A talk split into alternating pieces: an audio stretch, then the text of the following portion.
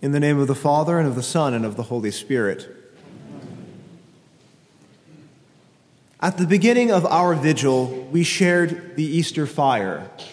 A flame, the Exultet says, into many flames divided, yet never dimmed by sharing of its light. This flame represents the power and glory of the resurrection of our Lord Jesus Christ, who trampled death and led captivity captive on this sacred night almost 2,000 years ago. Brothers and sisters, the flame of Christ's grace is a flame that does not grow dim, but grows ever brighter as we share it. It is a gift increased by the giving, as seed is increased by the sowing. The flame of Christ's grace has not dimmed for these two millennia. Fire, as you know, by its very nature causes other things to catch fire. Not only does it cause other things to catch fire, but by imparting its own fiery nature, makes it that what has been set aflame may enkindle other things. The mystery of the flame of Christ's grace is a mystery that shines forth tonight as well.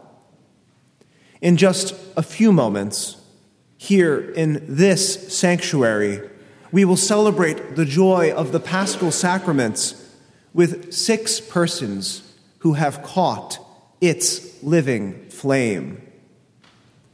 As you watch the water wash over the heads of our own dear catechumens, do not doubt but that Christ Himself baptizes them, and that the physical washing of their heads is a spiritual washing of their souls.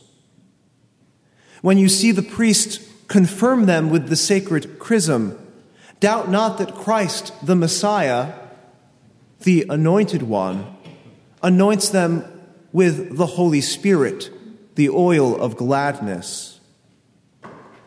And as they receive the Blessed Sacrament, doubt not but that Christ Himself feeds them through His own hands with the same body and blood that was scourged, hanged on the tree, laid in the tomb and now is gloriously risen for us. And let us not forget our vocation to set the world ablaze with the truth and love of Jesus Christ, whose good news, his victory over sin and death, we celebrate tonight. For having been set ablaze by Christ, it is now in our nature too to set others ablaze. Let Mother Church then also exult that she finds the flame of Christ's grace still burning here. In the name of the Father, and of the Son, and of the Holy Spirit.